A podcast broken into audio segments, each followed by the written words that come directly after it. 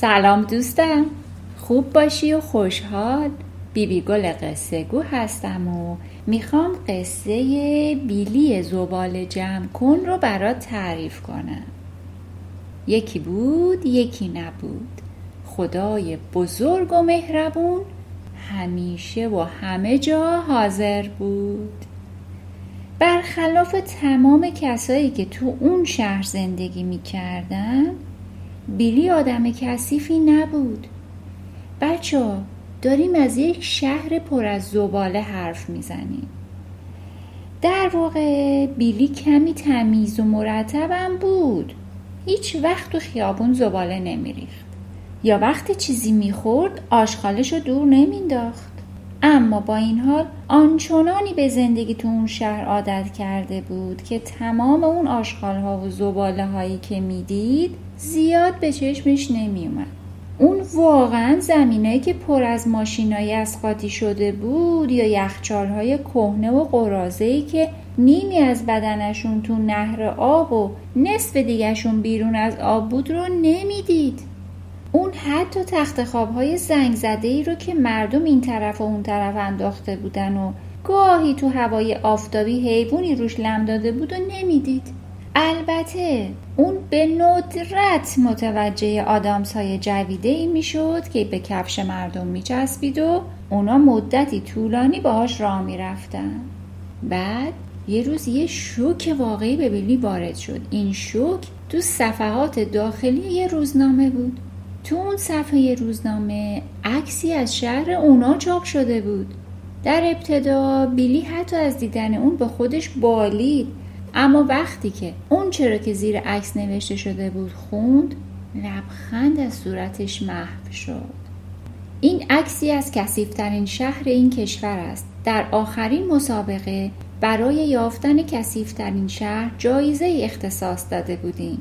این شهر با بیش از 500 رأی از طرف افرادی که قبلا در آنجا بودند بالاترین مقام را آورد. خب نمی‌دانیم بگوییم جای خوشبختی است یا بدبختی. بیلی شوکه شده بود. چقدر وحشتناک. این خبر چقدر برای شهر وحشتناک و خجالت آور بود. همینطور که گزارش ادامه پیدا می‌کرد وضع بدترم می‌شد.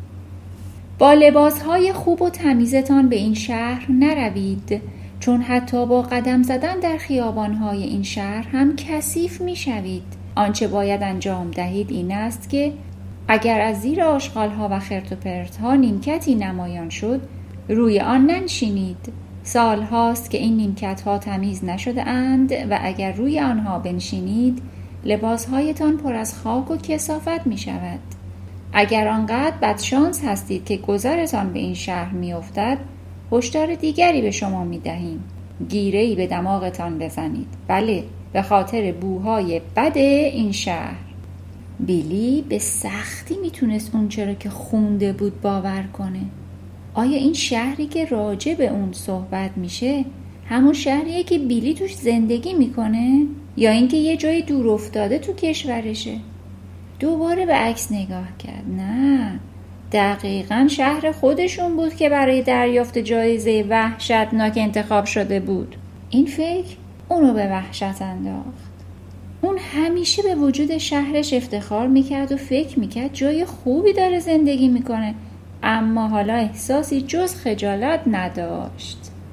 بیلی عکس و گزارش رو از روزنامه جدا کرد و تو جیبش گذاشت و بعد یک راست به سمت شهرداری رفت و درخواست ملاقات با شهردار رو کرد.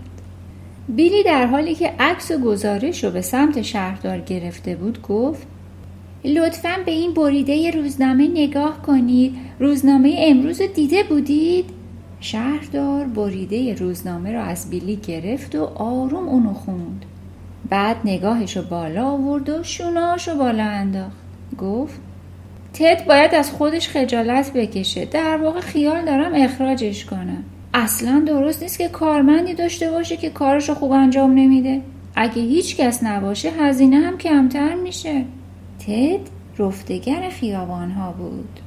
اون یه لباس کار آبی پاره پاره می و کلاهی که نشون اون افتاده بود به سر میذاشت. وظیفه تد تمیز کردن شهر بود.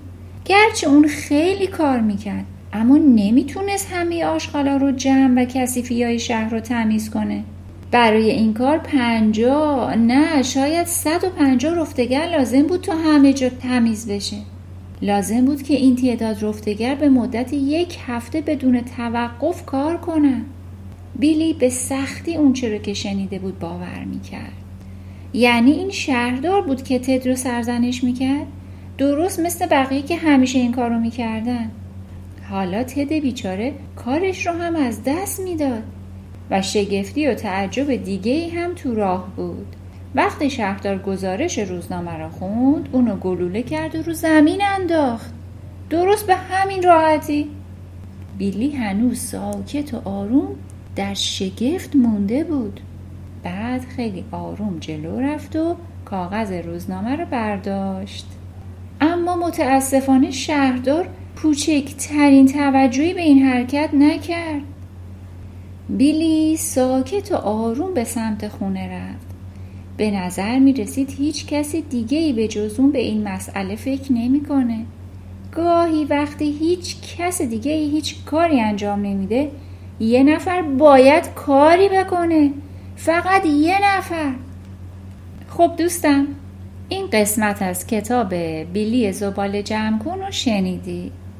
ما می‌دونیم که شهرمون و خونمون و محیطی که توش زندگی می‌کنیم باید مرتب و تمیز نگه داریم. ولی خب حالا باز این قصه ها رو میشنویم که اگر یه وقتی یادمون رفت یادآوری بشه. دوستای گلم تا یه قسمت دیگه از داستان بیلی زبال جمع کن همتون رو به خدای بزرگ و مهربون میسپارم. خدا نگهدار.